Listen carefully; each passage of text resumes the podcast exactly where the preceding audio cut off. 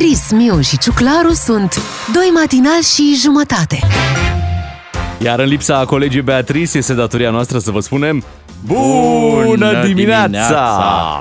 Suntem pe vreme de război. Noi suntem aici și când e pace și când e război, doar că acum, din păcate, este război. Aceiași Miu și Ciuclaru de la transmisiuni. Exact. Am venit cu emisiunea, am venit pentru o nouă dimineață, ultima de februarie, să spunem acest lucru, dar vremea arată ca și cum ne pregătim să intrăm în iarnă, nu să ieșim din iarnă. Zici că începe decembrie. Exact, cam așa. Friguț, cam așa friguț pare. Și vânt. Un vânt puternic, dar să nu ne plângem, să nu ne plângem că e vremea cum e când, uite, vecinii noștri ucraineni au problema asta de câteva zile. Vineri când am plecat de aici, Bogdan, speram așa, nu neapărat într-o minune, dar mă gândeam că peste weekend poate se mai liniștesc, se mai liniștesc lucrurile, știi, doar că nu a fost așa. Din contră, peste weekend au venit imaginile alea teribile din Kiev cu racheta care a lovit un bloc.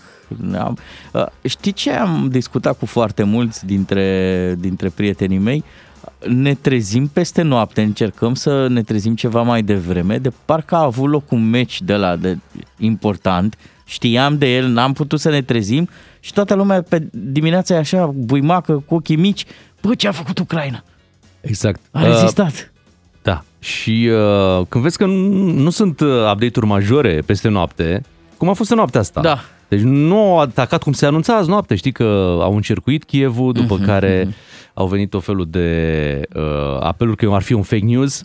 Uite, și primarul Kievului a spus. Da, bine. N-am zis treaba asta, că a... suntem în fața unui uh, atac iminent. A fost o problemă de traducere cu o declarație de-a lui, uh, apoi imediat s-a răspândit, gata, Kievul e încercuit. Da. Uh, era coroborată informația asta și cu ceva transmis de televiziunile de afară, cum că există un convoi uriaș de vreo trei mii de cinci kilometri, da. Da, mașini, de mașini rusești, rusești puse așa una după alta, da. Și lumea s-a, s-a speriat. Da, n-a fost Kievul încercuit, dar uite, dacă vrei așa un scurt, foarte scurt update, există o clădire lovită în, în centrul orașului Cernigău, așa e în românește, la nord de Kiev, încă o rachetă a lovit o clădire, au fost din nou explozii peste noapte în Harkov și Kiev.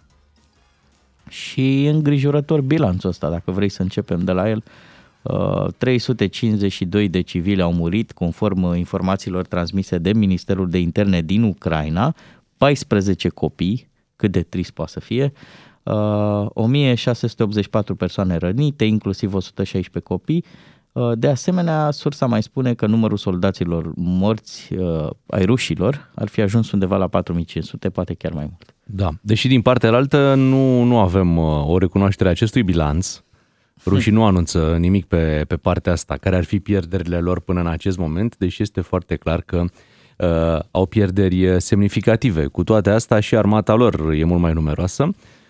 Și vedem la fel de hotărâtă de a pune mâna măcar pe un oraș important. Ai văzut că acum, bun, au și-au dat seama că nu e atât de ușor în Kiev și nici măcar în Harkov, unde au reușit să intre pe străzi, dar încă nu pot spune că ei controlează vreun un oraș, un oraș important. Dar ok, este. Poate au avut niște victorii de, de traseu, așa, niște orașe mai mici prin care au trecut sau zone, da, pe care momentan le-ar controla. Uh-huh. Dar atât, nu au reușit să pună mâna pe un oraș ucrainean. Ucrainenii, ai văzut, au rămas la luptă. Sunt, sunt de apreciat, mai ales pentru îndârjirea pe care o arată în a-și apăra țara. Fenomenală organizarea și perseverența localnicilor, în primul rând, care, au, care sprijină și vor sprijini probabil armata ucraineană. Apropo de felul în care se desfășoară războiul, circulă cam două teorii. Una, că Rusia ar avea probleme de aprovizionare cu carburant pentru vehicule, li se cam termină motorina asta, mie mi se pare destul de neplauzibilă, dar a fost în spațiu public, și că ar exista și ceva probleme de logistică, de organizare. Teritoriul Ucrainei, știm cu toți, este foarte mare. Ei au venit cei mai mulți de la granița de est, au venit și din Belarus și din Crimea, dar oricum distanțe destul de mari de parcurs. Și mai e o teorie că ar fi încercat rușii să țină așa într-o tensiune marile orașe Harkov și Kiev, și povestea asta cu înconjuratul și cu dat lovituri strategice în anumite puncte ar fi mizat pe, pe frica lui Zelensky, care să fugă din, din Kiev și de acolo să fie instaurată mult mai ușor o, o altă putere. Pe principiu, uitați, liderii v-au plecat, v-au lăsat, v-au abandonat, fiți mai rezilienți cu ce avem noi de gând să facem. Știi și tu că luptele astea vin la pachet și cu, cu niște P R.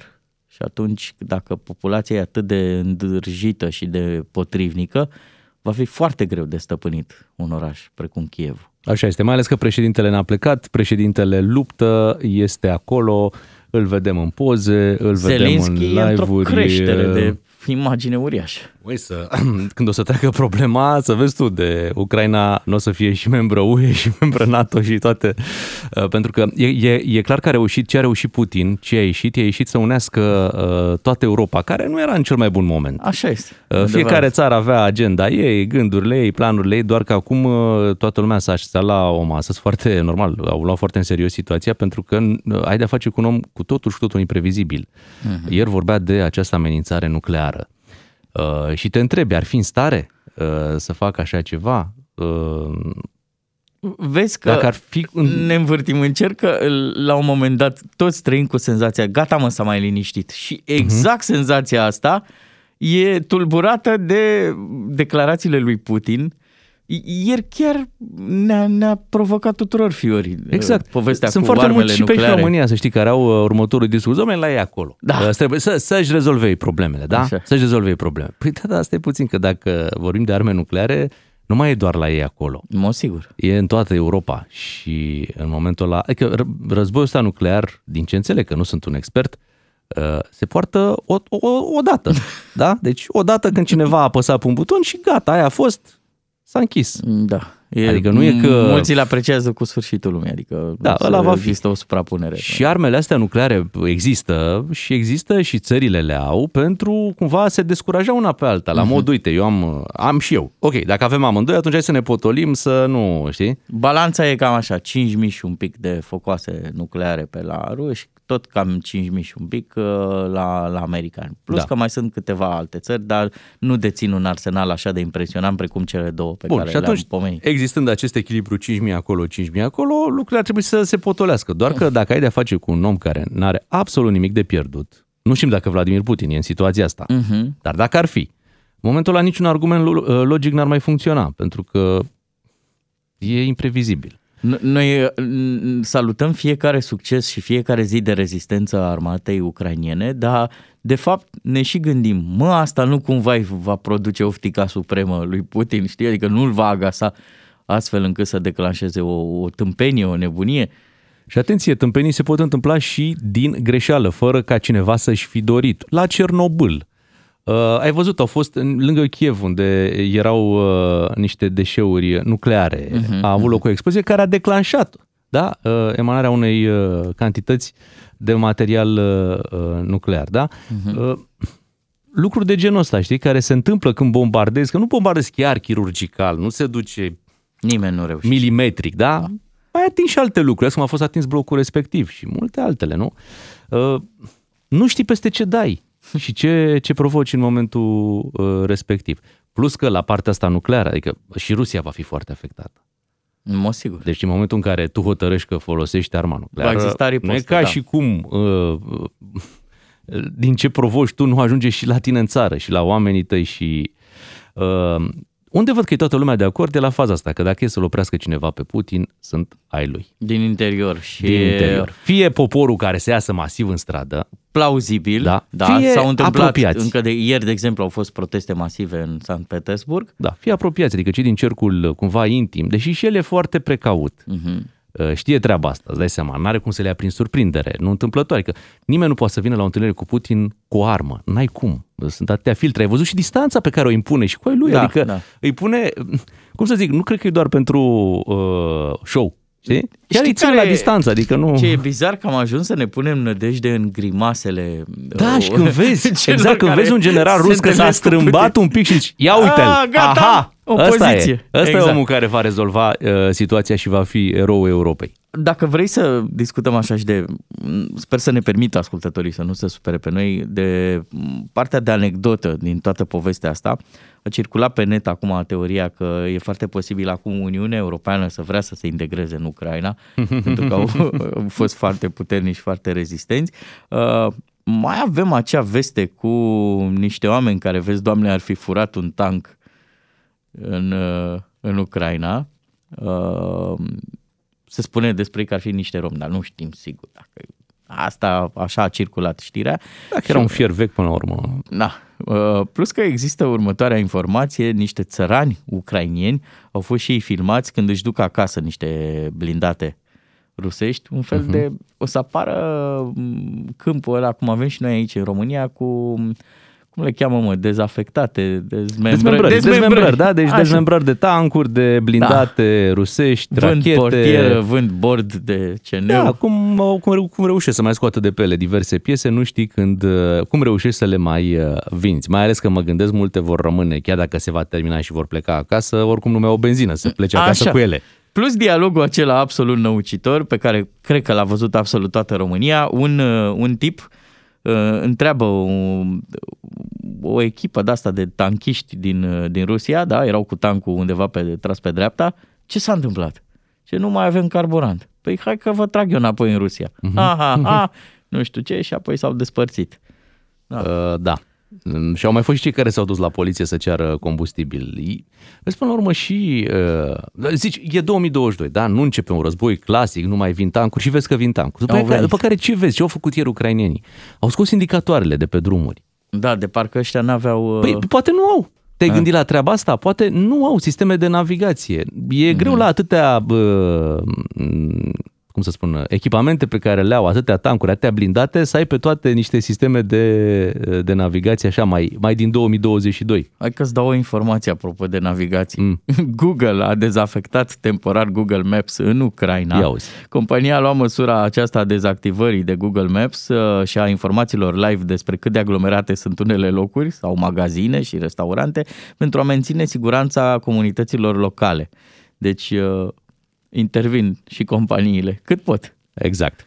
Suntem la șase și patruzeci și opt de minute pentru toate update-urile din Ucraina. Rămâneți cu D G F M. Acum Irina Rimes și Grasul X X L ascultăm pentru totdeauna o dimineață liniștită cu pace. Asta ne dorim cu toții. Rămâneți cu D G F M. Bună dimineața, șase și cincizeci și patru de minute. Vorbeam și mai devreme de această informație pe care cred că cu toții ne-am uitat să... Păi, sigur nu este de la vreun site ăsta de satiră. Sigur, te-ai uitat, te-ai întors-o pe toate părțile. Cu un tank rusesc care a fost furat de rom sâmbătă noapte în sudul Ucrainei. Uh-huh. E o informație care, care a apărut uh, și n-ai cum să nu vezi și partea asta, știi, partea asta a războiului. Uh, cum ar fi reușit?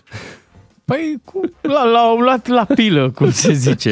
La da. pilă, l-au luat la fier vechi, l-au luat, cum l-au luat? Știi care e senzația? Că mm. încet, încet, bine, uite, a fost furtul ăsta de tank, dar și Putin ne fură nouă cheful de, de umor, da? da? Că nu mai poți acum...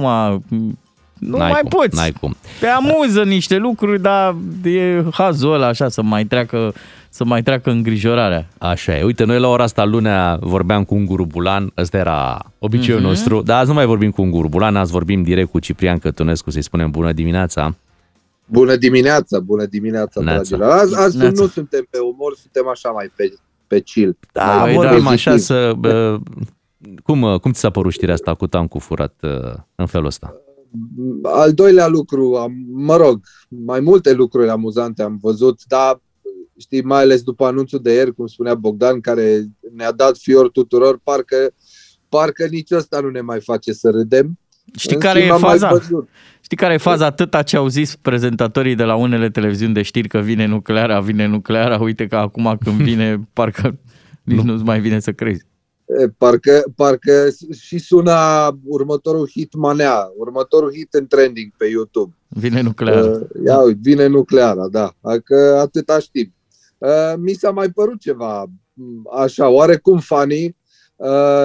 Am urmărit din imaginile din, care s-au transmis din vămile românești și mi se pare că în vama Siret a venit o doamnă, o tanti, la întâmpinarea refugiaților cu o tavă de prăjitură. uh-huh. dacă ați văzut-o. Păi dacă asta avea uh, și doamna prin casă. Asta avea prin casă. Mi s-a părut funny, atunci mi-am dat seama, ia uite, românul, tot român până la urmă, primul, primul lucru la care se gândește românul e cu ce-l hrănim pe oaspete și apoi unde îl culcăm. Da, uh, asta să știi că, uite, asta pe mine m-a făcut așa un pic să, să am încredere în, în oamenii de pe aici. Au existat și profitori și vor exista, da. Dar dominanți au fost cei care au sărit în ajutor. Zi-ne un pic ce se discută acolo în partea aia de țară. Tu ești la Cluj, nu? Ce... Da, eu sunt la Cluj, dar cum se eu simte? Născut în Baia Mare, legăturile mele sunt așa. Prin Maramureș toate. De altfel, nu vreau să mă laud, dar mai degrabă, ci mai degrabă să impulsionez lumea care nu a făcut-o încă. Am fost unul din primii donatori, la cel puțin la asociația la care am donat, vineri dimineața la prima oră. Mă rog, am un prieten care lucrează pentru o asociație și în momentul în care au postat faptul că strâng fonduri pentru refugiați, am, am și donat imediat. Um, cum, îi, cum îi cheamă? Spune-ne cum îi cheamă. Um, A C C F se numește okay. asociația, este din Baia Mare. Uh, apoi mai multe informații primite și de la fratele meu, care uh, tocmai a postat aseară că va, își va oferi mașina și el, își pune mașina, are un, uh, mă rog, o mașină așa mai de familie, un fel de papuc mai pe bogăție, să zicem, ceva de genul, uh, și va duce și el niște ajutoare de la uh, anumite asociații și de la anumiți donatori mai înstăriți din oraș. Uh, operatorul, de exemplu, Digi douăzeci și patru, Sebi Codrean, uh, este, uh, mă rog, ne știm de mult, știi cum în presa băimăreană toată lumea se știe cu toată lumea, uh, și el este pe graniță de... acolo la Sighetul Marmației de multă vreme și toată lumea ajută așa cum poate. Chiar prietenul meu de la asociație, Radu, de la A C C F, îmi spunea că au fost absolut impresionați și nu se așteptau la, la, la fluxul ăsta de, de bunătate din partea, din partea noastră, ceea ce mă face să cred că uite, parcă nu mi-am pierdut speranța de tot. Avem, mai avem o șansă. Da, și vin și vești bune. Astea, de fapt, sunt veștile bune care ne arată că în situații extreme ne mobilizăm, uh-huh. suntem uniți și reușim să îi ajutăm pe cei care au probleme.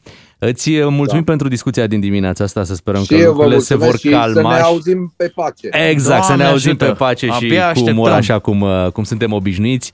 Uh, îți mulțumim, Ciprian Cătunescu a fost alături de noi. Vin știrile orei șapte imediat.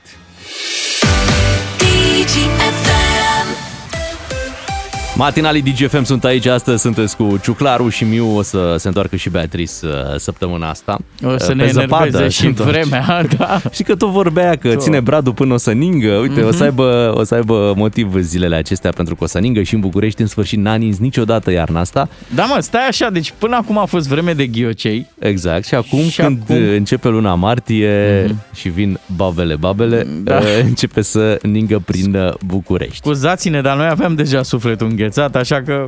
Exact. Hai să trecem imediat la esențialul zilei unde vorbim despre situația din Ucraina. D G F M. Esențialul zilei la D G F M. Sunteți cu D G F M, esențialul zilei este aici. Bogdan, îmi pare rău că a fost distrus avionul tău preferat în aceste lupte. Da, acel avion uriaș, era cel mai mare avion din lume, un Mirim, Antonov da. două sute douăzeci și cinci, care, atenție, a fost și, prin, a fost și în București, recent. A aterizat în octombrie. Uh-huh. Mi-aduc aminte mulți entuziaști ai aviației, au fost la aeroportul Lotopeni să-l fotografieze, parcă și Lucian Mândru s-a trecut pe acolo. Un avion imens, cum altul în lume nu mai era folosit, într-adevăr, el consuma și foarte mult, avea și probleme, dar era de mare ajutor când trebuia să transporti lucruri voluminoase dintr-o parte într-alta a lumii. Da, și mă oftic tare rău că ucrainienii n-au reușit să-l pună la adăpost. Ei aveau... Era la adăpost, dar a fost bombardat adăpostul. A și atunci, fost aeroportul acela, da. Da, atunci și avionul acesta a căzut uh, acolo în bombardament, a fost distrus. Pagubele estimate undeva la trei miliarde de dolari de ucrainieni în legătură cu acest avion, uh, dar ei zic că e posibil acum, fof, cât de complicat va fi, uh, să impute Rusiei mm. damage-ul. Și a, să fim serioși. Da, să facă o amiabilă sunt slabe șanse. E greu. Și vedem că dăm. sunt bombardate puncte strategice ale Ucrainei. Da? Deci au mers foarte mult pe uh, depozite, depozite de combustibil, depozite de armament. Conducte uh, de gaze. Conducte de gaze. Vedem uh, un aeroport sau un hangar unde se află tot felul de avioane. Uh, ceea ce înseamnă că, deci ca să știi punctele astea, așa, la precizie, înseamnă foarte multă muncă de, de teren, de intelligence, pe care Rusia, vă dați seama că a desfășurat-o în ani, poate zeci de ani. Se spune că acest război a fost foarte bine pregătit. Exact. Bine, a fost foarte bine pregătit și se gândeau că îl vor termina rapid, dar nu au luat în calcul că ucrainenii se vor apăra cu atâta îndârjire. Dar pe partea asta de intelligence, e clar că lucrurile fuseseră foarte bine puse la punct de către ruși, uh-huh. semn că de mult, adică era un plan vechi asta de a recuceri un teritoriu care le-a aparținut la un moment dat. Da, am plecat noi în relatarea din, de la acest esențial, de la povestea asta cu avionul, evident că există lucruri mult mai dureroase și vorbim aici de victime. Războiul, cum ziceam noi zilele trecute, vine la pachet cu un set de orori. Ministerul de Interne din Ucraina anunță bilanțul, trei sute cincizeci și doi de civili au murit, inclusiv paisprezece copii, alte o mie șase sute optzeci și patru de persoane au fost rănite, inclusiv o sută șaisprezece copii. De asemenea, sursa informează că numărul soldaților ruși ar fi ajuns la patru mii cinci sute. Să ne amintim că vineri aici în emisiune am avut o discuție foarte interesantă cu Traian Băsescu, fostul președinte, care a avut întâlniri cu Vladimir Putin. Uh-huh.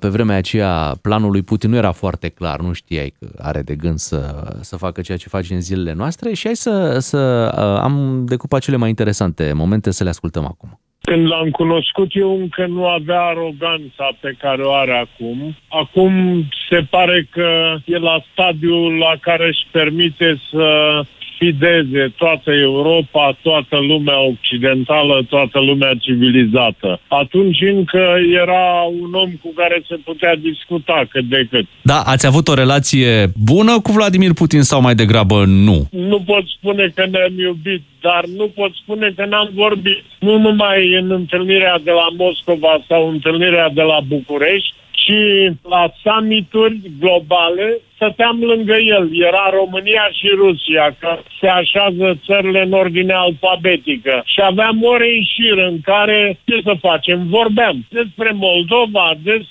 Transnistria, despre riscuri de securitate, despre multe. Mi-e greu să vă spun ce se poate face pentru ca Putin să fie oprit. În afară de frică, alt instrument pentru Putin nu este. Trebuie să-i fie frică de ceva. Oriceea ce îl poate distruge pur și simplu sunt măsurile economice. Pentru că a merge pe ideea ne batem uh, cu armele, se poate ajunge foarte ușor la utilizarea armelor nucleare. Nu mai am încredere acum că Putin este un personaj responsabil și acest personaj pe care îl suspectez că nu mai este în deplinătatea capacității de analiză, are totuși în mână butonul nuclear. Deci trebuie să găsim altceva decât războiul și acest altceva sunt măsurile economice. Asta spunea Traian Băsescu vineri, da? Până uh-huh. se pună problema de uh, arme nucleare sau uh, altceva. Dintre toți analiștii pe care am ascultat zilele astea, Uh, Traian Băsescu, care nu e un analist, e un fost președinte, care bineînțeles că a avut acces la tot felul de informații, dai seama, în calitate de președinte, uh, mi se pare că a făcut uh, o analiză foarte corectă a situației și a lui Vladimir Putin în special. Dacă îi analizăm trecutul, chiar a avut acces la o serie de informații da, în general. Seama. Îți dai seama, Așa. Îți dai seama, era președinte. Dar uite, am văzut acum în, în Ucraina, le-ai văzut și pe fostul președinte, Poroșenko, e echipat și uh-huh. e în, acolo, în, în luptă, da? În stradă. Inevitabil când, când vezi cum se apă ucrainenii, cu președinte, cu primarul Kievului, da? Faci comparația asta și te gândești dacă România, Doamne ferește, ar fi într-o situație similară. Ei, ei vedea pe ei noștri uh, echipați și gata să lupte pentru, uh, pentru țară, pentru nu orașul lor, pentru un fost președinte, un președinte actual, un primar, ei vedea, aici e problema. Nu i-aș vedea, dar o obligație morală și legală, dacă vrei să, să fii acolo. Pentru uite, că... o să spun o întrebare grea, pe tine te-ai vedea? Pe mine nu, nu. Și am recunoscut-o vezi, în multe aici, discuții. Aici, nu știu, ucrainenii chiar sunt, sunt foarte naționaliști și... Uh, luptă până, până la capăt pentru, pentru țara lor. Mai e o poveste. Știi că la noi, de când a devenit armata organizată la modul profesionist și ne-a degrevat pe noi de acele stagii, hmm. care, hai să recunoaștem, nu erau nici cele mai sănătoase, adică veneau cu niște traume. Mult, pe mult prea multă lume am auzit că armata n-a fost deloc o întâmplare plăcută acolo, perioada aia de instrucție. Am ascultat și celălalt punct de vedere, nu? Că te face bărbat armata. Hm. Am dubiile mele, dar la noi, nemai făcându-se acest stagiu, evident că acum ai senzația, băi, dar m-aș pricepe, nu știu, am tras, uite, am tras cu un P M de ăsta, a fost o fel de cupa presei sau nu, nici nu mai știu, din când în când armata organiza acolo în Dâmbovița niște evenimente de tipul ăsta. Și am câștigat un mixer de bucătărie.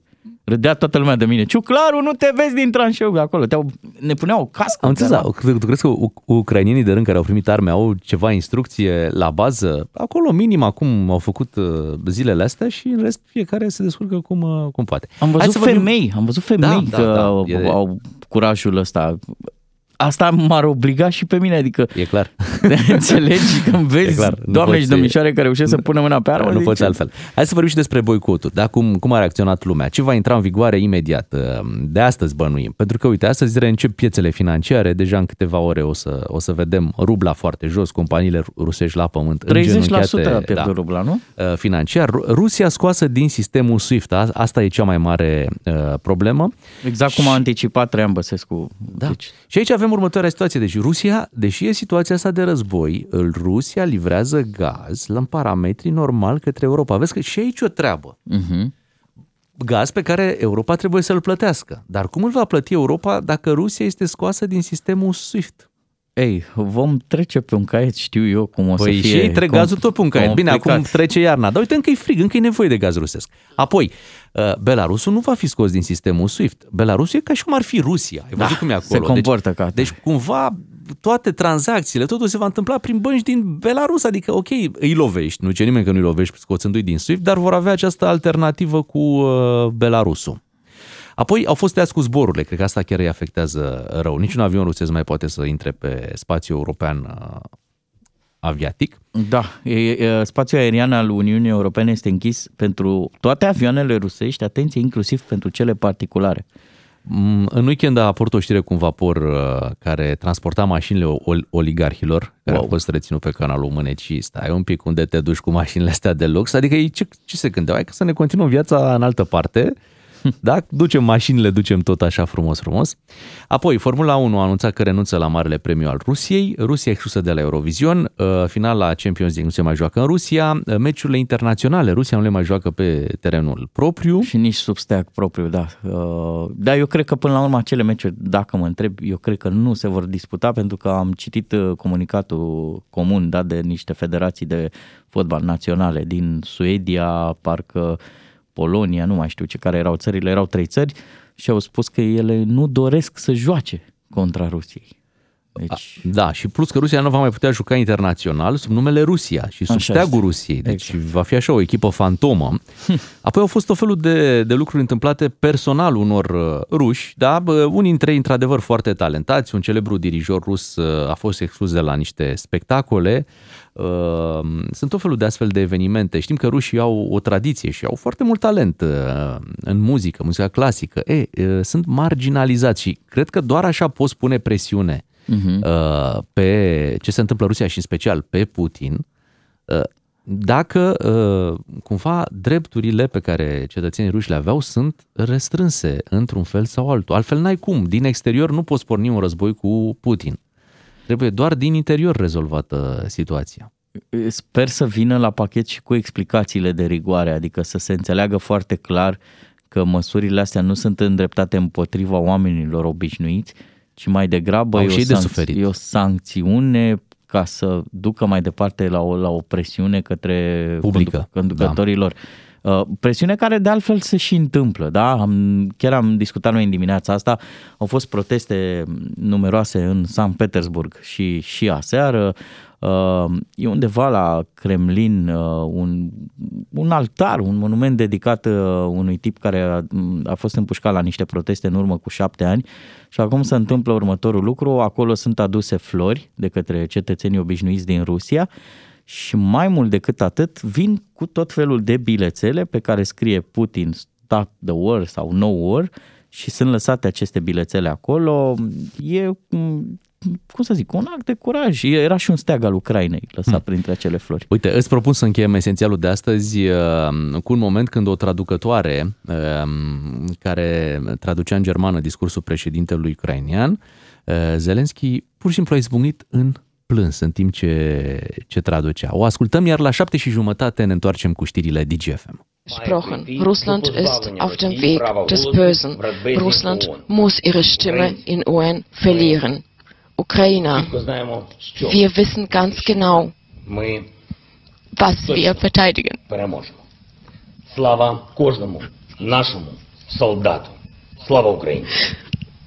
Entschuldigung. Știrile D G F M, actualizate din treizeci în treizeci de minute. Ca să știi... Fericirea este motorul relațiilor de cursă lungă, iar cheia fericirii este un S M S. Înscrie-te la trei opt unu cinci, număr cu tarif normal, ca să poți câștiga zilnic cardul de carburant sau premiul cel mare, un an de carburant MOL EVO cu formula inteligentă MOL EVO TECH de la MOL România și D G F M. Sunt vremuri în care e bine să ai plinul făcut, să știi mm-hmm. că e rezervorul plin. Da. În caz de orice, doar ai pornit și... Da, să sperăm că nu e cazul, normal, dar e bine să ai rezervorul plin. De aceea e bine să te înscrii și la concurs, pentru că noi asta facem, dăm un card de carburant și în această dimineață. Și este momentul să lansăm înscrierile și vă așteptăm cu mesaje la trei opt unu cinci, numărul nostru de S M S scurt, cu textul plin D G F M. Da, ce trimiteți simplu acolo la trei opt unu cinci plin D G F M și aveți șansa la un card de carburant în valoare de trei sute de lei pe care îl puteți câștiga mâine dimineață sau șansa la un card de carburant pentru un an întreg, cinci mii de lei pe acel card pe care îl puteți câștiga chiar săptămâna viitoare. Mamă, și să treci așa mereu cu cardul pe lângă rezervorul tău să zici oricând te pot alinta, oricând. Ești aici. Ce am eu aici? Ești fericit cu mine, da, ce... De ce am ce îți poți face eu ție? Oho, oho. Plinul! Da, hai să ne facem și noi plinul cu ascultătorii imediat. Vrem să vă auzim, vrem să vorbim, pregătiți-vă să formați zero trei unu patru zero zero doi nouă doi nouă. Imediat intrăm în direct cu ascultătorii noștri. Fericirea este motorul relațiilor de cursă lungă, iar cheia fericirii este un S M S.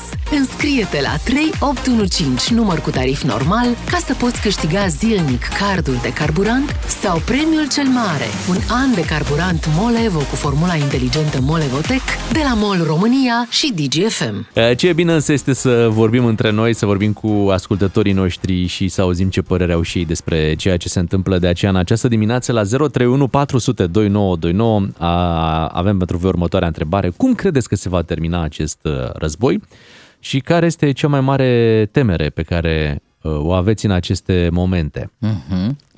Dacă mă întrebi, sincer, e greu de prevăzut. Adică cine are un scenariu și e atât de sigur că așa se va întâmpla, eu îl felicit. Uh, mi-ar plăcea să se întâmple cum a fost atunci cu elicopterul la noi. Putin să vrea să meargă la Târgoviște, să-l lase pe jos, să ajungă acolo și pac, pac, noi acolo avem un zid pregătit. Cam. Matinalii D G F M, bună dimineața de aici, de la Ciuclaru și Miu. Imediat vorbim despre protestele care au avut loc prin diverse locuri din lume, oameni care au ieșit în stradă să spună nu războiului, suntem în două mii douăzeci și doi, așa credeam noi că nu se mai poate să aibă loc o invazie, cu tancuri, exact ceea ce vedem. În, cu rachete care da, distrug blocuri. În, în mijlocul Europei, sau în sfârșit, nu neapărat în mijloc, în centrul Europei, poftim, în estul Europei, cum vrei să iei. Nu te gândeai că în zona asta o să mai ai parte de așa ceva prea curând, uite că se întâmplă sub ochii noștri. Despre toate aceste lucruri imediat și vă aducem și un premiu, nu uităm că trebuie să oferim un card de carburant în această dimineață. Bună dimineața, opt și douăsprezece minute, au fost proteste în marile orașe ale lumii împotriva lui Putin, împotriva războiului. Nu că l-ar interesa prea tare pe Vladimir Putin că ies oamenii în stradă în vest, dar dacă nu se întâmplă acest lucru, l-ar putea gândi că bă, nu e chiar atât de grav. Știi, da, să luăm în calcul și acolo varianta asta, că îl interesează. Zici știi tu că îl interesează, că au fost o sută de mii păi... la Berlin și încă nu știu câte zeci de mii prin alte părți? Mm, măcar, cum să zic, măcar către proprii lui cetățeni și tot ar trebui să se uite.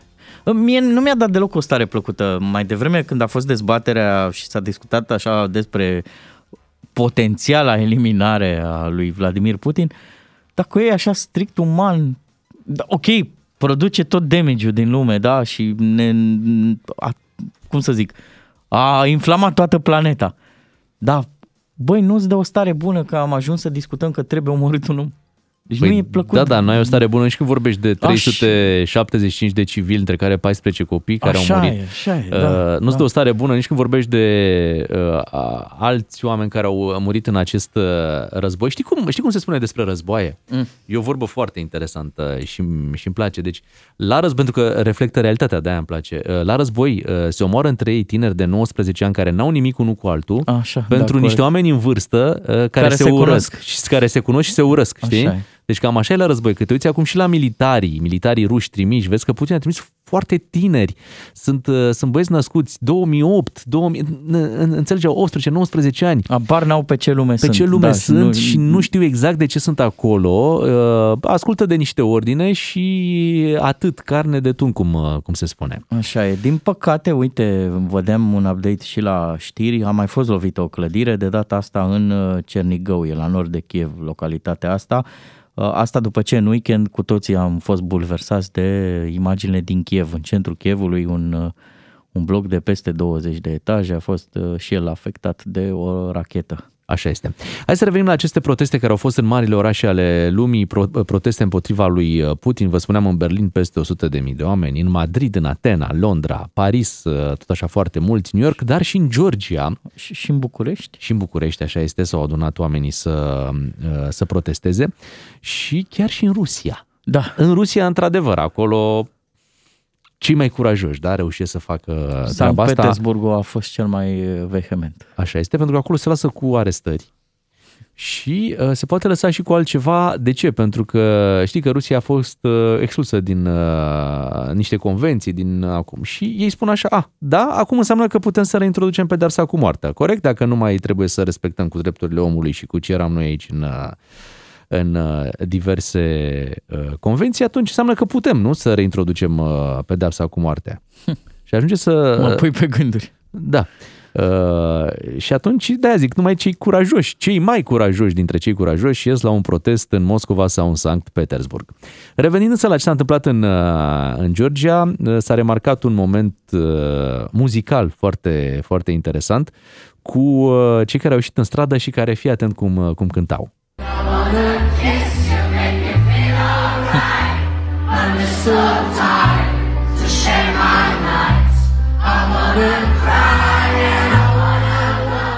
face așa pielea de, de găină, știi, când vezi cum... Băi, oamenii își doresc pacea. Da, păi noi asta oamenii vrem să trăim. Pacea. Eram în cel mai bun moment al omenirii de da. până acum, cel mai liniștit moment când credeai că am învățat cât se putea învăța din greșelile trecutului și putem să avem în sfârșit o viață liniștită toți. Vai, da, deci acum, bine, o să zic o inepție, dar mm. trebuie să o zic. Deci când am, am avut uh, bilete la Electric Castle, a fost nebunia cu pandemia și nu m-am dus. Acum suntem și noi parteneri la Untold, da? Păi asta, asta ne trebuie nouă. Și e război. Dar nu se poate așa ceva. Eu zic că războiul ăsta foarte mult să dureze, că e clar că lucrurile avansează destul de, de rapid. Gândește-te că a început uh, uh, joi. Și um, ce e diferit față de războiile de acum o sută de ani e faptul că oamenii comunică mult mai ușor. Oamenii au acces la informații. Nu mai ești ca acum o sută de ani să nu știi ce se întâmplă. Uh-huh. Și cred că presiunea asta care va ajunge și la... Uh, Putin va ajunge și din partea familiilor care vor afla că, uite, ei lor care erau trimiși pe, pe front au murit, da? Da. Vorbim de peste patru mii de soldați care au murit, așa, ruși, uh, și care ei nu știu exact pentru ce au murit, știi? Ei s-au dus acolo A, și când vor afla, da, cu siguranță. Da, când familiile vor afla și vor afla recent. Da. Ok, el merge cu acel crematoriu mobil, dar afli, afli mai ușor decât... Acum o sută de ani, după trei patru ani, nu-ți mai venea acasă și puteai să te gândești că a murit. Spuneai problema. Spuneai problema. Acum afli mult mai ușor că al tău care a plecat la război, da, din Rusia, da, a murit pe acolo prin, prin Ucraina și mă gândesc că va fi o, o, o presiune internă și pe partea asta. Da, plus anturajul domnului Putin, da, mă gândesc că toți oamenii la care, a, care aveau acces, da, care intrau în cercul lui, uh, la un moment dat îl pot influența, îi pot povesti despre traumele petrecute în Ucraina, despre... Până la urmă, cred că nu pot discuta. Nu cred că îl interesează, să știm. Hai, mă. Despre drame umane. Știi că era vorba aceea că fii tu schimbarea pe care vrei să o vezi în lume. Hmm. Cred că până la urmă, dacă fiecare dintre noi o să gândim pozitiv și o să ne mobilizăm și o să protestăm și uh, vom da dovadă de, de unitate. Eu cred că binele trebuie să învingă. Așa și, se și întâmplă eu. de obicei și așa uh, sperăm că se va întâmpla și aici cât mai repede. Aș vrea să ascultăm uh, piesa care a fost cântată acolo în, uh, în Georgia, la da. protestul unde cincizeci de mii de oameni s-au, uh, s-au adunat. O difuzăm și noi ca o piesă de încurajare. Dar în această dimineață mi-a plăcut atmosfera de acolo și uh, aducem piesa acum la radio de la Tom Odell, Another Love. Pacea va învinge, oamenii, oamenii buni sigur vor învinge, dar pentru asta trebuie să mai avem răbdare. N-am vorbit de Anonymous și ce au reușit ei să facă. E un atac cibernetic continuu asupra Rusiei din, acest, din partea acestui grup Anonymous. Și ce pare partea și mai interesantă? Că mulți dintre hackeri sunt chiar ruși. Ei, păi da. Pentru că, uite, și asta până la urmă e o formă de, de protest. Până la urmă, un, un protest anonim poți să ai în, în Rusia, fără să ți se întâmple ceva, știi? Da, eu nu am reușit să, să confirm de nicăieri, dar trebuie să recunosc că m-a amuzat așa un pic. Înțeleg că cei de, de la Anonymous și hackeri în general au reușit să facă, să producă ceva total neașteptat, inclusiv la televiziunile din, din Rusia, adică să difuzeze muzică ucraineană și... chiar imnul de stat al Ucrainei. Da, cu asta, cu asta s-au, s-au afișat de la Anonymous, într-adevăr. Mai, e, e și greu să confirm din Rusia, pentru că știi cum, ei nu recunosc nimic din ceea ce se întâmplă. Ce știm că au mai făcut dincolo de a da jos niște site-uri și au și spus, uh-huh. ăsta e începutul. Dăm da. jos niște site-uri, site-ul guvernului, site-ul Russia Today, tot felul de site-uri de propagandă rusești, după care au zis că vor trece la next level, așa cum, uite, și Putin, normal, face și amenință cu nuclearele. A fost întrerupt traficul feroviar în Belarus, da, pentru că cei de la Anonymous au, au atacat uh, cibernetic hmm. uh, rețeaua și um, pot ataca normal și baze de date din, din Rusia, lucruri sensibile care sunt în aceste instituții. Vorbim totuși de uh, hackeri care sunt chiar foarte pricepuți la uh, ce fac. Aceste ciupeli par așa, la prima vedere, o furtună într-un pahar cu apă, dar eu sper că toate aceste mici detalii care îngreunează și care, cum să zic, alterează starea de spirit a celor care sunt acum invadatori, invadatorii Ucrainei, să să-i pună pe gânduri, să, să înțeleagă că întreaga planetă este chiar dușman. Întreaga. Bun, China încă nu s-a pronunțat și toată lumea așteaptă să se pronunțe și China. Să mm-hmm. se pronunțe odată și China, Turcia s-a pronunțat, multe țări care până acum, să spunem că erau prietenele Rusiei, s-au pronunțat, da? da? China încă așteptăm să, să fie fermă pe, pe ideea asta. Cred că putem redeveni prieteni dacă se calmează situația și ne îndreptăm cu toții atenția, da? Urmează aceste negocieri. Zelensky spunea că primele întâlniri nu pot aduce rezultate, dar mai știi, mai știi. Hai cu speranța și hai și cu un premiu. Iubește-o din plin! Câștigă pentru ea un card de carburant și intră în cursa pentru premiul cel mare. Un an întreg de carburant MOL EVO cu formula inteligentă MOL EVO TECH de la MOL România.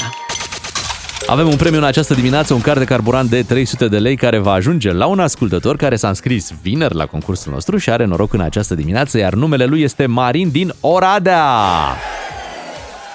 Bună dimineața, Marin, te felicităm. Bună dimineața, bună dimineața, dimineața tuturor. Cum ți-e? Mulțumim tare mult. Cum ți-e înce- acest început de zi? Uh, așa, după vreme, dacă o iau puțin mă hărăt, dar uh-huh. se pare că vremea va fi bună săptămâna asta. Aha. mai puțin veștile care vin spre Ucraina. Așa e, cu toți suntem conectați la ce se întâmplă acolo. Dar altfel, în weekend ai reușit așa să te mai ocupi și de viața de zi cu zi? Ți-a mai bătut ceva Eu... atenția? Da, am fost împreună cu familia, doar în timpul săptămânii lucrez și uh-huh. sunt mai mult plecat cu jobul. Am înțeles, foarte bine. Familia e cel mai important, important. E nucleul existenței noastre. Marin, da. Te felicităm. La Oradea trimitem chiar acum un card de carburant de trei sute de lei pe care să-l folosești în benzinările MOL. Trebuie un card da, de carburant. Mulțumesc, yes! Yes! Uh, Bravo! Cu carburant MOL EVO, cu formula inteligentă MOL EVO TECH. Îl felicităm pe Marin din, din Oradea pentru acest premiu și dacă v-ați înscris și voi mai devreme, aveți șansa mâine dimineață să câștigați un astfel de premiu, un card de carburant de la MOL România. Ești în cursa pentru premiul cel mare. Un an întreg de carburant MOL EVO cu formula inteligentă MOL EVO TECH de la MOL România și D G F M. Iubește-o din plin! D G F M. Sunteți cu doi matinali și jumătate, în continuare fără Beatrice, dar se întoarce săptămâna asta, abia o așteptăm și noi, sunteți cu Ciuclaru și Miu, imediat venim cu o poveste, o poveste de, de zilele acestea, o poveste din Ucraina, o să vorbim cu un român care era stabilit în Kiev, căsătorit acolo cu o ucraineană și care a reușit să se întoarcă în România după un drum de peste treizeci de ore. O, o poveste cum sunt multe în aceste, în aceste zile și imediat o să aflăm tot acest parcurs și cât de greu le-a fost să revină în România. Sunteți cu D G F M, opt și patruzeci și unu de minute, suntem live și pe Facebook și vă invităm să intrați acolo pentru a-i descoperi pe invitații noștri din această dimineață. O familie stabilită în Kiev care a hotărât normal să părăsească capitala Ucrainei la începutul acestui război. Au și reușit să intre în, în România în weekend și este momentul să-i cunoaștem, să-i spunem bună dimineața lui Cătălin Hobeanu. Bună dimineața! Neața, salut! Neața, mulțumim tare mult că ați acceptat această intervenție. Și ne bucurăm că sunteți în siguranță aici în România. Unde sunteți în acest moment? Mulțumim! Suntem în București. În București. Ați făcut treizeci de ore, da, pe drum ca să reușiți să uh, da, scăpați exact. din Cred Kiev. Cred că undeva la vreo treizeci, treizeci și două de ore. treizeci și două de ore. Ireal. În mod da. normal, cât se face cu mașina de la Kiev până... Uh, în mod normal, pe ruta pe care o folosim noi de obicei, undeva la douăsprezece treisprezece ore, cea de genul. Și uh, ați plecat uh, în primul val sau uh, n-ați prins chiar primele ore de plecare? Pentru că am văzut și, în, uh, și aici în România cozile care erau la ieșirea din Kiev uh, joi dimineață. Uh, sincer, nu am, nu am plecat joi pentru că nu s-a așteptat nimeni să fie halul ăsta de rău. Adică toată lumea se aștepta probabil să înceapă războiul, dar mulți se așteptau să înceapă în zona de est, să rămână localizat în Donetsk, în Lugansk și Kievul să nu fie afectat. Iar joi dimineața, când am primit toți știrile că a început războiul și așa, am început să vedem coloanele de tancuri din Belarus, tot nu am putut să realizăm faptul că o să vină spre Kiev și Kiev o să fie afectat. Și n-am plecat joi, am decis să stăm cu părinții soției în Kiev, să uh, vedem cum avansează lucrurile. Ne-am pregătit niște bagaje ca în caz de ceva să putem să tot să plecăm. Dar problema a fost că joi deja când am văzut noi știrile că a început războiul, deja erau poți peste tot, uh, toate benzinările erau pline sau deja nu mai aveau diesel, nu mai aveau nimic și uh, pur și simplu oamenii doar stau cu mașinile blocați în benzinării și nu puteau să mai plece nimic. Tot orașul a fost paralizat timp de vreo două, trei zile și noi ne-am decis până la urmă să plecăm, cred că vineri dimineața. Uh, încă, încă ne decideam, încă nu eram sigur dacă să plecăm sau nu și vineri deja au început să fie explozii pe lângă clădirile noastre și am, am decis să plecăm. Am găsit un grup creat de români, dacă nu mă înșel, care ajuta ucrainienii să plece de acolo. Am luat legătura cu niște ucrainieni care stau în Kiev, care aveau copii mici și cereau ajutor să plece.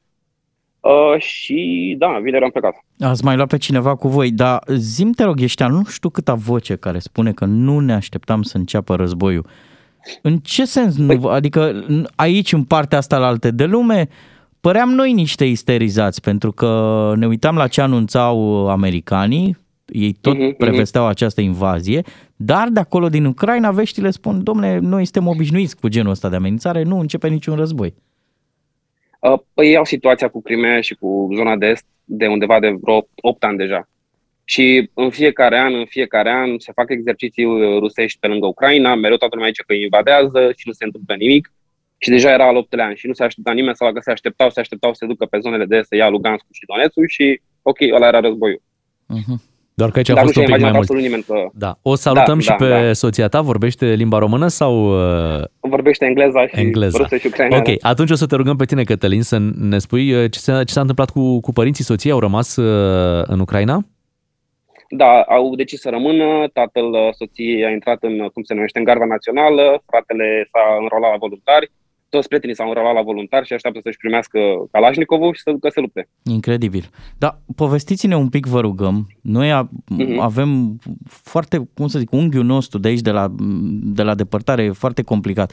Vedem de multe ori, stăm pe un webcam și vedem piața aia centrală din Kiev. Am vrea să pătrundem mai mult, să știm cum se desfășoară viața pentru un om obișnuit care a rămas acolo. Mai ai cum să te duci la cumpărături, mai poți să te urci în mașină și să-ți faci treburile de zi cu zi? Și să ne spui cum a fost ziua de joi, pentru că atunci, practic, s-au întâmplat toate, toate aceste lucruri.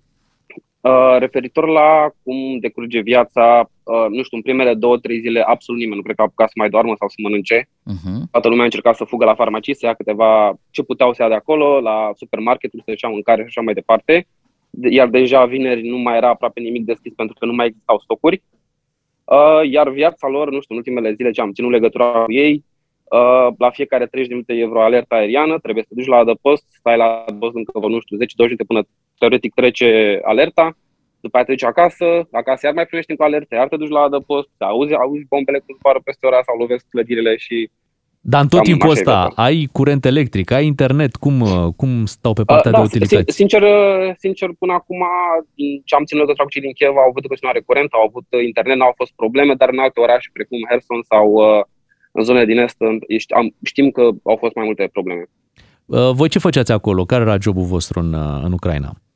Ah, eu lucrez în I T și puteam să lucrez remote și am decis să stăm în Kiev pentru că toată perioada cu pandemia a fost mult mai relaxată acolo, iar soția lucrează în, cum se numește, în domeniul medical și se ocupă de cei cu boli rare din Ucraina. Și uh, joi au mai încercat oamenii să meargă la birou, să-și vadă cumva de viața lor sau toată lumea a abandonat tot? Și... Nu, absolut toată lumea dimineața au zis să stați acasă, nu plecați, nu mai, nu mai lucrăm nimica și... Toată lumea doar a rămas acasă să citim știrile, să vedem ce se întâmplă. Adică vin spre Kiev, trebuie să abandonăm Kiev, trebuie să nu... Nu știa nimeni absolut nimic. Noi acum, practic, am ajuns în a cincea, a cincea zi de război. Care este situația, care sunt ultimele vești primite de voi?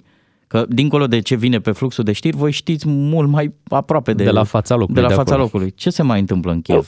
Well, um, moralul este încă destul de ridicat pentru că sunt super impresionat de, nu știu, răspunsul tuturor. Adică ne uităm la cum a răspuns România, Polonia și alte țări de lângă care au luat o grămadă de refugiați, trimit ajutoare și se implică activ și sunt foarte impresionați de chestia asta. Au rămas oricum cu moral foarte bun pentru că Kievul nu a căzut, deși au fost lupte de stradă, erau cu tancurile pe stradă și, cum se numește, guvernul a ieșit emis niște note cum să-ți creezi acasă cocktail molotov, să arunci pe invadatori. Adică s-a ajuns la nivelul ăsta, încă, încă sunt ok, dar deja începe să se simtă un pic presiunea și faptul că nu prea au mai dormit de foarte mult timp și nu e tocmai o stație plăcută în oraș unde nu prea poți să ieși și nu te poți duce la un supermarket să-ți cumperi nimic. Oboseala s-a adunat plus multe, multe alte lucruri. Spune-ne puțin despre drumul ăsta de treizeci de ore pe care voi l-ați făcut din Kiev până în România. Cum ați găsit carburant să plecați din, din Kiev și care au fost cele mai grele momente ale acestui drum de treizeci de ore? Uh, well, drumul nu ne-am așteptat nicio, niciun moment să fie atât de greu. Uh, am avut noroc că fix, în, fix joi când a început războiul, am luat mașina și am început să caut prin oraș și pe la urmă am găsit o benzinărie care nu avea cozi kilometrice și unde nu, nu știu, nu dădeau doar zece litri de diesel și te lăsau să faci plinul com- complet. Uh, am reușit să alimentez mașina, am zis doar să fie pregătită, să ținem o parcare pregătită în caz de ceva să plecăm. Iar apoi noi când am decis să venim, am decis să mergem Kiev-Odessa, că e un, un fel de autostradă, și apoi de la Odessa să mergem spre, spre Galați, spre Reni. Uh, drumul cred că a durat vreo șapte sau șase ore să ieșim din oraș, pentru că în timp ce noi ieșeam din oraș, tancurile ucrainene intrau ca să se bată cu cele rusești, erau avioane de vânătoare care zburau peste tot și era un haos complet, nu mai respecta nimeni absolut nimic, doar toată lumea doar voia să iasă din oraș. De îndată ce am reușit să trecem de cele primele șase ore, drumul s-a mai liberat, am început să găsim benzinerii care aveau carburant și am putut să facem încă un plin ca să ne ajungă până în România. Dar apoi din Odessa spre, spre Galați a început drumul să fie foarte greu pentru că s-a acumulat oboseala. Erau controale militare la, nu știu, fiecare cincizeci de kilometri pentru că n-aveau soadă dacă suntem ruși, dacă avem arme cu noi sau nu. Am, început, am trecut pe lângă un punct de frontieră cu Moldova, cel de la Palanca, unde a fost absolut dezastru. Noi doar trebuia să trecem pe lângă, nu trebuia să trecem acolo granița, și doar trebuia să mergem pe lângă ca să mergem spre Galați. Iar la Palanca, în viața mea n-am văzut atâtea oameni și atâtea mașini, erau abandonate pe marginea drumului pentru că nu se oferă carburant. Uh, da, cred că am stat pentru opt kilometri ca să trecem, undeva la șapte ore sau ceva de genul. Da, aceste... În timp ce mașina noastră... Spuneți. Aceste mașini abandonate... Mi se pare de domeniul fantasticului. Totuși și la voi în Ucraina, adică e o agoniseală, da, mașina e un bun, da, da, da. Destul de scump. Oamenii, ca să-și salveze viața, au decis să le lase acolo în drum, da? Da, adică mă uitam, ce m-a mișcat foarte mult, noi când am reușit să luăm această familie din Ucraina ca să trecem frontiera, să mergem spre România, erau cu copilul mic de trei luni de zile și pur și simplu mașina era atât de plină de bagaje, de tot ce aveam cu noi, încât n-au avut nici măcar loc să intre cu căruciorul copilului și a trebuit să arunce căruciorul copilului pe marginea drumului doar ca să poată să-și ia copilul și să avem loc în mașină să plecăm iar. Da, fost... Toți prietenii voștri pe care aveați în Kiev au, au plecat?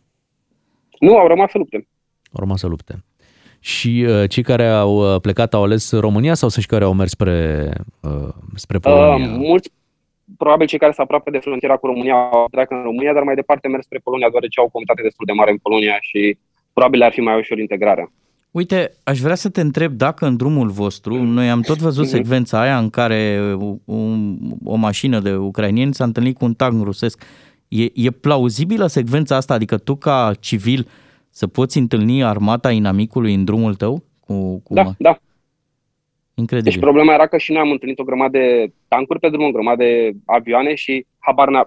Sperăm că erau ucrainene, dar era foarte greu să ne dăm seama pentru că am întâlnit și noaptea și n-am văzut niciun steag cu ele sau ceva, să zicem, mă, ok, bun, astea ucrainene sau astea rusești. Uh-huh. Pur și simplu treci pe lângă ei, te uiți și mergi mai departe. Să știi că noi am avut o dezbatere cu ascultătorii noștri și am uh-huh. încercat, am încercat să vedem un orizont. Cum crezi că se termină povestea asta? Ce ar trebui să se întâmple să ajungem la un, la un final? Sincer, nimeni nu știe. În momentul de față nimeni nu mai speculează nimic și... nu vede nimeni nicio soluție pentru situația asta. Adică au fost o grămadă de soluții și așa mai departe. Adică ne uitam că citeam în presa din Rusia că ei se așteptau ca războiul să dureze vreo două zile și apoi Ucraina să fie integrată în Rusia. Ceea ce clar nimeni nu-și dorește și ucrainenii clar nu, nu vor așa ceva. Nu știm ce se, vor, ce se va întâmpla zilele următoare la aceste discuții de pace. N-are nimeni nicio așteptare, ei doar vor să reziste cât mai mult posibil și lumea să pună cât mai multe sancțiuni pe Rusia și nu știu, ce mai bun caz să să oprească războiul și doar să plece din, din Ucraina. Voi ce o să faceți? Rămâneți în România pe termen mediu, lung sau dacă lucrurile se calmează vă întoarceți în Ucraina? Dacă lucrurile s-ar calma, vrea să ne întoarcem în Ucraina, deoarece încă avem familie acolo, încă avem prieteni și nu ne planificasem cel puțin anul ăsta să plecăm din Ucraina. Voiam să mai stăm o perioadă acolo. Uite. Dar nu știu în momentul de față ce se va întâmpla. Mă întorc un pic la, la nelămuririle mele de acum. Apropo uh-huh. de populația care a rămas blocată în Kiev, da. Mă gândesc la bunurile de strictă necesitate, alimente, apă. Oamenii ăștia cum, cum trăiesc? Ok, ai zis că rutina e mergi în casă, te duci la adăpost, dar ai nevoie, nu? Ca să supraviețuiești de, de provizii. Cine, da. Cine le dă oamenilor apă și mâncare? În momentul de față, nu știu, folosește apa de la robinet, care nu e tocmai cea mai bună, dar uh, toți au rămas doar cu proviziile pe care au apucat să și le facă până uh, joi sau vineri. Din ce am înțeles, noi am avut noroc să plecăm fix vineri, undeva pe la în jurul orei zece dimineața și după, undeva în jurul de orei douăsprezece, a început să fie destul de rău și s-au închis absolut toate lucrurile, farmacii, tot, tot și au început să luptă pe stradă, să se bată cu tancurile, cu cocktail, molotov și așa mai departe. Și atunci a devenit foarte nasol. Adică primim videouri și înregistrări audio de la prietenii noștri care sunt în, care stăteau în adăposturi și cum se auzea de, de pe stradă și e foarte greu să-ți imaginezi că nu știu, ajuns să te bați într-o capitală europeană cu arme de calibru mare pe stradă, mai din mijlocul zilei. Cătălin, uite, o să te rugăm ca o parte în aceste videouri să ne dai și nouă un forward, avem un număr de WhatsApp și colegii ți-l vor, ți-l vor spune, uh, mai ales că okay. sunt, sunt imagini venite chiar de acolo, de la, de la cunoscuții voștri. Uh, noi vă mulțumim okay, că, ați, că ați intrat în direct și că ne-ați povestit cum, cum a fost pentru voi această întoarcere în, în România. și e destul de clar că încă sunt oameni pe drum prinși între granițe, între Ucraina, România, Polonia și așa mai departe, uh-huh. încercând să, să scape de acolo. Vă mulțumim că a stat de vorbă cu noi în această dimineață. Cătălin Hobeanu, ați auzit povestea lui, împreună cu soția s-au întors din Ucraina, au plecat puțin mai târziu așa, pentru că da. cei mai mulți s-au grăbit de joi să, să facă mișcarea asta. Ce mă bucur că am văzut în zâmbet pe, pe chipul soției tale, să știi. Da. Și... uite, hai să dăm așa o, o notă optimistă. Povestea și colegul nostru Valentin Chisoceanu că s-a întors uh, recent de la Brăila și pe drumul ăsta multe, multe mașini de, de Ucraina, uh, conduse toate de, de către fete și zicea, bă, dacă, deci de o frumusețe, de o frumusețe izbitoare uh, fetele din Ucraina și zicea, dacă era ceva foarte ciudat să le vezi atât de frumoase, dar foarte, foarte posomorâte și încruntate. Normal.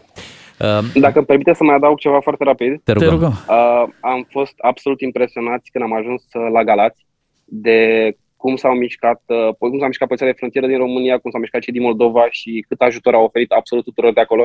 Ne uitam că la un moment dat poliția de frontieră își folosea mașinile de serviciu și doar luau mașinile, se duceau în Moldova, luau imigranții, refugiații, veneau, îi aduceau, în, imediat cum ajungeau în România, toată lumea venea cu pachete, cu, nu știu, cu Pampers, tot ce era nevoie pentru copii, cazare. Toată lumea ne întreba dacă avem mâncare, avem cazare, ne pot ajuta cu ceva. A fost impresionant, adică nu m-am așteptat. A fost o mobilizare și încă este. Da. Uh, și uite, uh, întrebai... și noi bine într-o poveste, da, noi românii. Întrebai de apă, cum uh, tu știi că România, printre ajutoarele pe care le va oferi Ucrainei, se numără și apă. Mă bucur. Uh, bun, alții trimit arme, bine. e bine, bine să trimitem și apă pentru că cei de acolo... Facem și noi ce putem. Ce putem și... Noi e... și la expoziția mondială din Dubai am fost cu apa. Cu apa. Ne apropiem de ora nouă, vin știrile la D G F M, revenim după cu Radu Paraschivescu.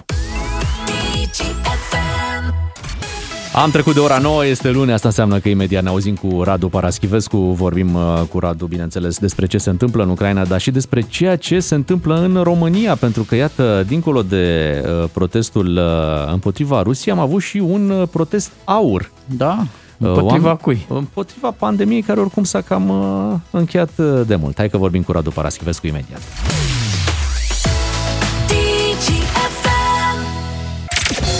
Dă volumele la maximum. E Radu Paraschivescu la D G F M. Ca să știi.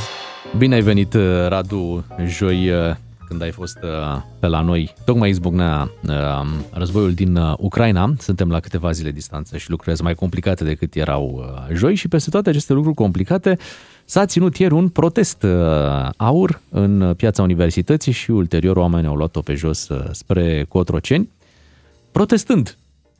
Am văzut, bună dimineața, da. Am văzut pentru că m-am întâlnit cu ce rămăsese din coloana de protestatari când veneam spre DigiSport, ieri pe la cinci jumate, nu, șase, șase și ceva. Ei ajunseseră la intersecția dintre bulevardele Eroilor și Eroii Sanitari și amenințau să meargă, amenințau, încercau să meargă pe lângă Facultatea de Medicină, să ajungă la Palatul Cotroceni, dar au fost opriți. Existau cordoane de jandarmi, existau dispozitive de poliție, au încercat să o ia spre Academia Militară, era blocat și pe acolo, așa că au făcut stânga împrejur. Au spus, au scandat câteva lozinci uh, și au plecat. Eu nu știu ce s-a întâmplat mai încolo, nu știu că am venit la emisiune. Dăm voie dar... să-ți citesc un detaliu picant. Așa. În urma protestului, surse judiciare au dezvol- dezvăluit pentru C patru Media că au fost confiscate următoarele două puncte, un măgar și mai multe găini aduse în București de persoane care veneau la miting. Da. Era pentru că asta a fost indicația regizorală înainte de organizarea mitingului, să vină participanții cu oi, cu capre, cu vaci, cu măgari. Unii chiar au luat-o de bună. Acum nu știu de unde au venit cu ei. Uh, sigur că Bucureștiul are destui măgari și porci și boi, da, uh-huh. la nivel figurat. Nu cred că mai era nevoie de câțiva aduși uh, din regnul animal de-a dreptul. Avem și așa, și așa. Avem și așa, așa. Uh, am mai constatat că protestul a fost redenumit pentru că inițial el era un marș al libertății. Uh, un marș al libertății prin care guvernul și uh, președintele să fie dați la o parte, să scăpăm de ăștia, deci asta era, uh, asta era chemarea. Uh, pe urmă a fost redenumit marșul păcii și a libertății.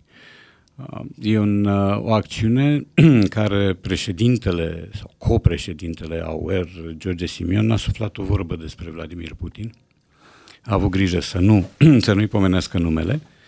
Și s-a mai întâmplat ceva, a apărut printre cei care vorbeau acolo, a apărut și domnul Lazarus, care a spus că povestea asta cu războiul și cu felul cum se difuzează el pe posturile de televiziune din România, este o formă de distragere a atenției de la uh, măsurile represive pe care le ia statul român din cauza așa zisei pandemii.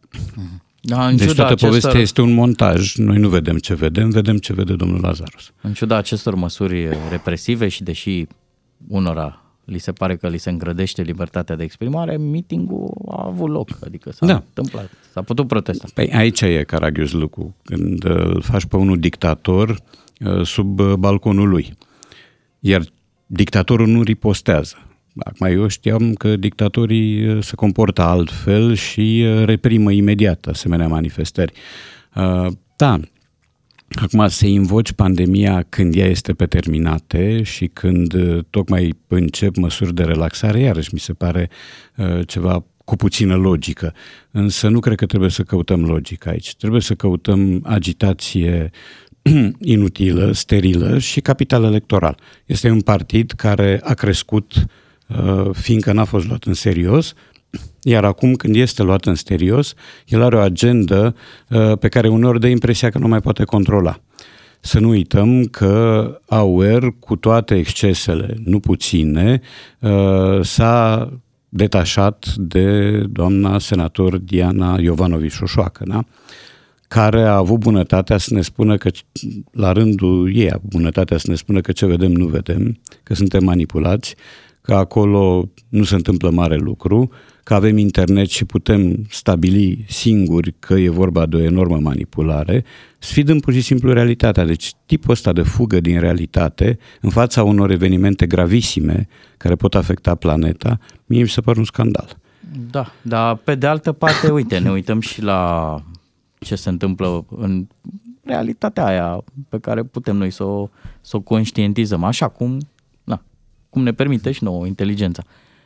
I-am văzut pe românii care au intervenit la granițe și pe românii care au întâmpinat pe ucrainieni, deși nu se întâmplă, dar, deși da. doamna Șoșoacă nu crede că acolo e război, pleacă niște sute de mii da, de ucrainieni. Vămile sunt pline. Da, și avem pe acești români care s-au mobilizat cu pachete, cu pampers pentru copii, cu mâncare, apă. Hai mai degrabă să vorbim despre ei decât despre... Da, da, cred că e mai sănătos. Avem, avem O N G-uri și avem inițiative particulare care, Af... care surclasează acțiunea autorităților.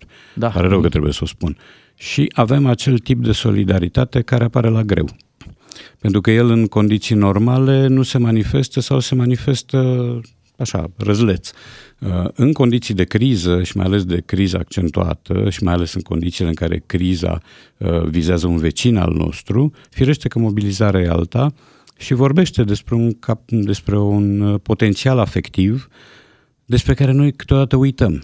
Adică ne arătăm cu degetul, ne punem în cârcă tot felul de lucruri urâte și uite că e nevoie de o dramă care să declanșeze uh, ceea ce putem face noi bine pentru apropiați, pentru semeni, pentru oameni cărora nu le cunoaștem limba, nu le cunoaștem cultura, nu le cunoaștem familia, dar care sunt la nevoie. Dar crezi că a contat și faptul că părem din același film cu acești ucraineni? Adică mă uitam la cum sunt îmbrăcați, la felul de... cum să zic, au venit cu acele sacoșe, parcă erau frații noștri. Parcă erau tot români. Da, sunt, pe, da, asta este bejenia și asta este disperarea. Ea are cam același chip. Dacă vezi oameni plecând dintr-o țară în alta din cauza unui război, din cauza unei agresiuni, ei arată cam la fel. Chiar dacă pielea are altă culoare, chiar dacă hainele lor au altă culoare, dar există niște trăsături care poate nu se văd și care sunt aceleași. Disperarea, necunoscutul, teama de ziua de mâine, părerea de rău și jalea pentru ce lași în urmă. Așa pentru că sunt niște oameni care au fost mulți din rosturile lor, care au fost dislocați, care... De pe zi pe alta. De pe zi pe alta, da. Și care sunt acum în priza unui monstru. Cu copii de mână, nu știu da, dacă da, ați observat, da, da. mulți aveau animalele de casă pe undeva, așa da. pe spate, mm-hmm. pe umăr. Am văzut cu pisici, cu papagali, cu... Da, da, da, da. Și real. Da, uh, și asta, din păcate, este un test. N-ar trebui să fie un test, adică la noi solidaritatea ar trebui să fie o pârghie de zi cu zi. Uh, nu e. Ea se dezvoltă și apare în asemenea situații. Um, și nu știi ce se va întâmpla, dar știi că trebuie să ajuți. Și ce am văzut acum, cam pe la toate granițele pe unde vin ucraineni, sigur că te-a făcut să devii cât de cât încrezător în rasa umană. Eu sunt un mare sceptic. Eu cred în virtutea iubirii, cred în virtutea solidarității, în virtutea ajutorului, care mi se par mici minuni, pentru că rasa umană decade de la una la altul. Uh, și este un paradox straniu că aceleași mâini și aceleași creiere pot ridica niște splendori de arhitectură, religioasă sau nu, pot ridica tot felul de lucruri uh, înălțătoare, ei și aceleași mâini pot ucide, aceleași mâini pot uh, arăta cu degetul spre ținte și pot decide suprimarea lor. De asta spun, uh, e reconfortantă forma asta de ajutor, că el apare la Isaccea, la Siret, la Albița, mai știu eu unde. Um, însă cred că rețeta asta a solidarității ar trebui să funcționeze instinctiv și zilnic, nu doar când apare o nevoie uriașă și când în sfârșit ne arătăm și fața bună, fața luminoasă. Să ne surprindă faptul că statul român a părut așa că ea, e cum ne-am obișnuit noi e să fie. Acolo, da. Da, da, gâfâie, se adună, ar vrea, intențiile par bune, dar nu ține pasul. Parcă O N G-urile s-au mișcat un pic mai, mai bine și oamenii simpli. O N G-urile, oamenii simpli și oamenii de afaceri și oamenii din fotbal. L-am văzut și pe, chiar și pe Gigi Becali, mm-hmm. care s-a mobilizat exemplar pentru, pentru treaba asta. O autocare, mandat. Da, cam, cam, toată lumea, cam toată lumea pare să o fi luat înainte autorităților. Autoritățile au uh, bifat câteva puncte obligatorii pe agenda pentru că sunt semnatarii unor acorduri și atunci, fiind și membrii în Uniunea Europeană, trebuie să respecte anumiți pași.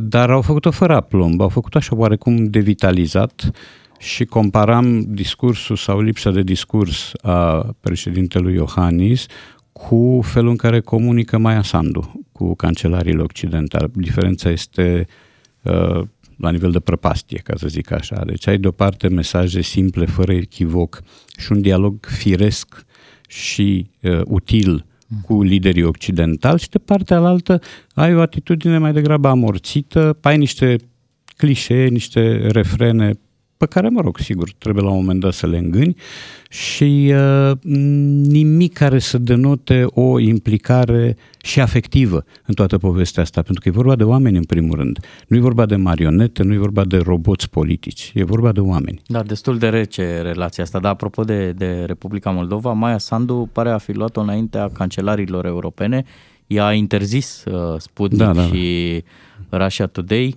înainte ca Uniunea Europeană să ia să facă și același lucru asupra mm-hmm. întregului spațiu. E o mobilizare generală și cred că niciodată n-am mai văzut în ultima perioadă Uniunea Europeană atât de, de unită în, într-un scop cum este acesta de a sta în cale. E unită acum puțin. Pentru că inițial ea n-a fost chiar atât de unită. Când s-a pus problema Swift-ului, au existat țări, da, dita mai Germania, și Italia. dita mai Italia, da, urma să spun, Cipru și încă una, că au fost patru, mi se pare, care au ezitat.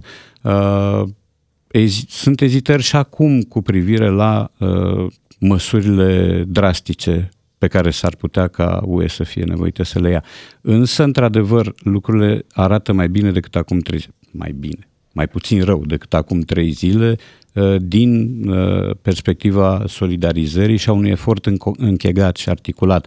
Pentru că altfel o inițiativă izolată nu spune mare lucru. Un concert al inițiativelor deja e altceva și acum pare să aibă loc un concert al inițiativelor. Cu Radu Paraschivescu rămânem și după nouă și jumătate. Bogdan, dacă până acum am fost doi matinali și jumătate cu Ciuclaru și Miu, să știi că te responsabilizezi și mai mult după nouă și jumătate. O să avem, o să aveți de fapt doi matinali și jumătate doar cu uh, Bogdan uh, Ciuclaru. Suntem o familie numeroasă. Apar probleme, aici, apar probleme. Ne reauzim, uh, bineînțeles, după nouă și jumătate aici la D G F.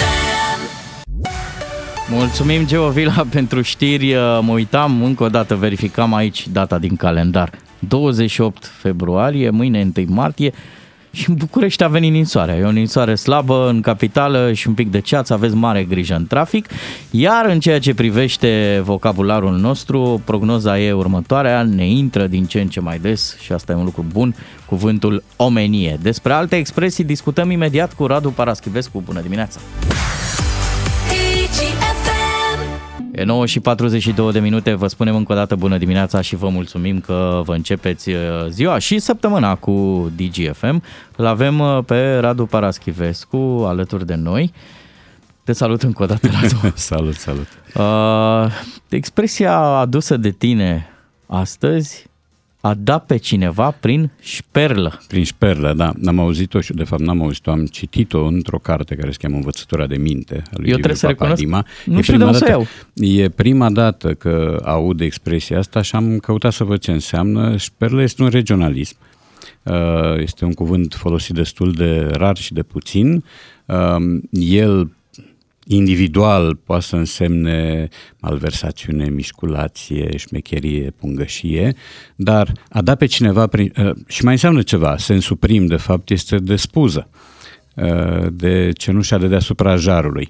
A da pe cineva prin șperlă înseamnă a-l face să treacă, să calce, descult se presupune, pe uh, jarul ăla, pe spuza aceea. Deci a chinui pe cineva. Și sensul Aha. expresiei a da pe cineva prin șperlă este fie a maltrata okay. sau a chinui, fie a ridiculiza, a pune într-o situație umilitoare, a-și bate joc, a ironiza.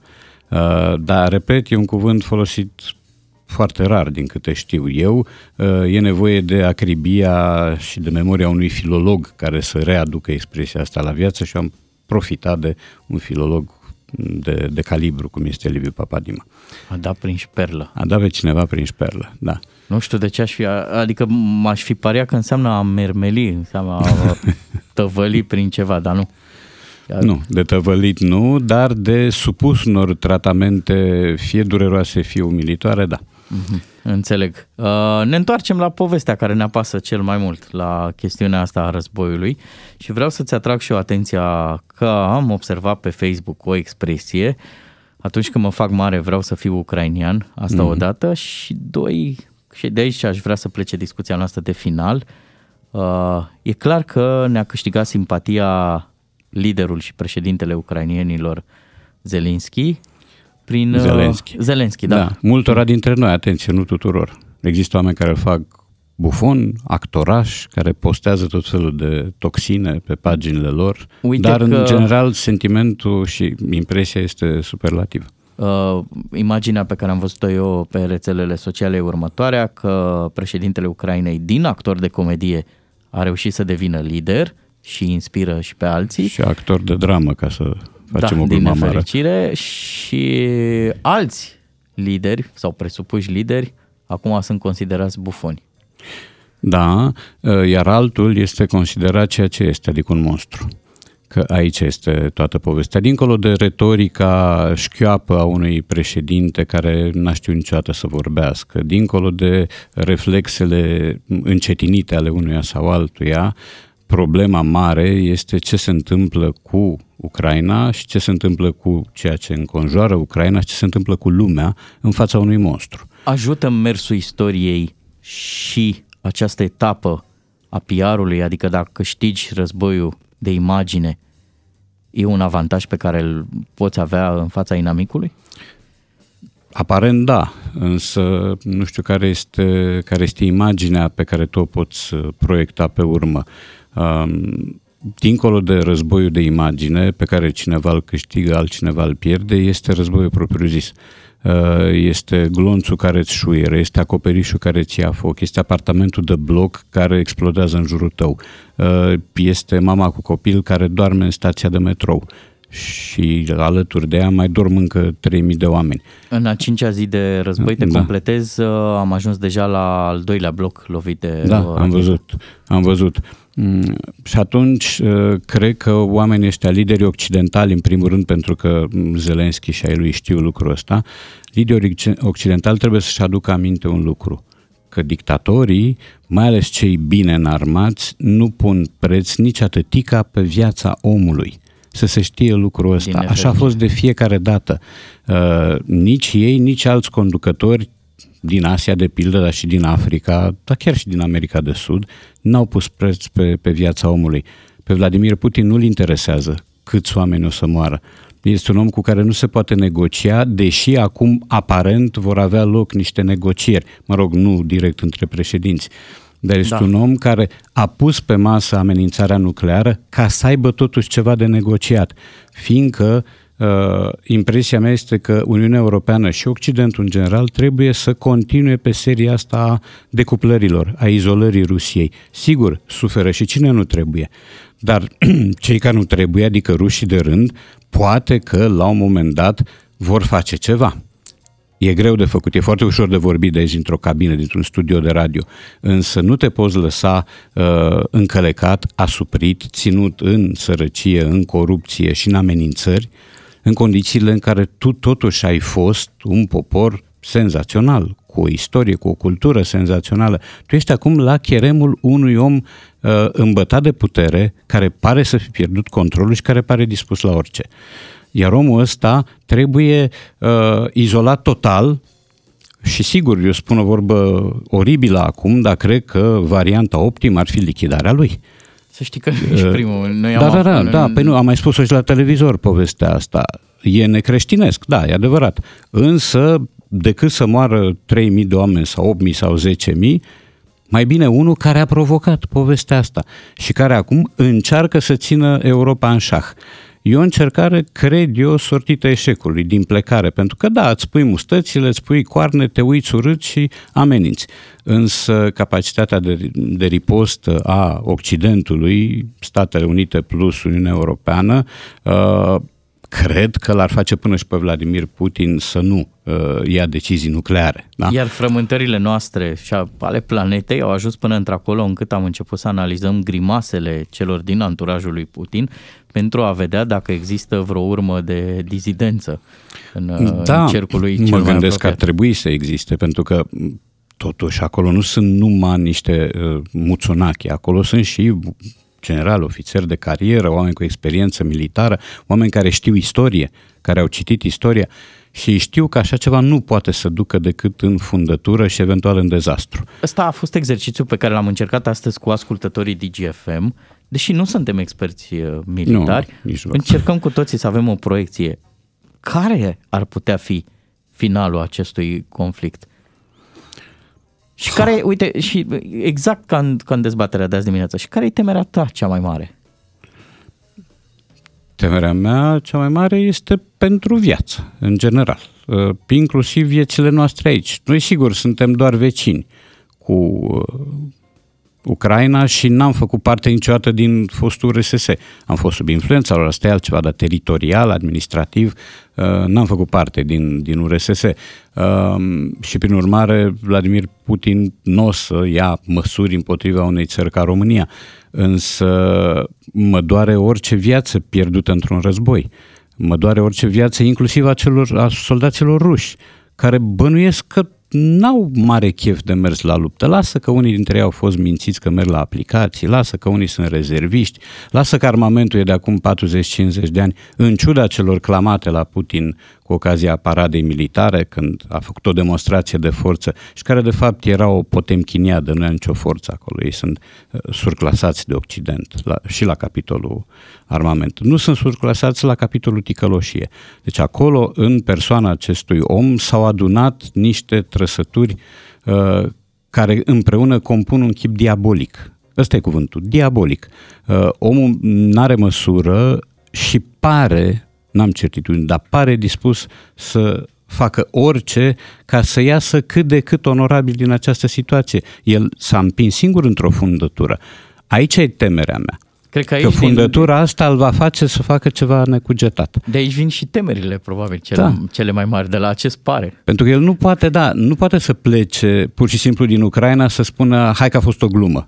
Sau hai că am vrut să văd cum stați cu reflexele de luptă. Sau hai că, uh, bun, am înțeles, nu ne vreți. Vreți să fiți în continuare sclavi, nu vreți să vă eliberăm noi, să vă dăm o independență a la rus, așa cum știm noi. Uh, el nu o să, nu o să poată face, el trebuie să plece cu ceva de acolo. Așadar, dacă invazia s-a petrecut relativ ușor, a fost nevoie doar de un anunț și uite, ne aflăm în această fierbere totală. Pacea se va instala destul de greu, nu?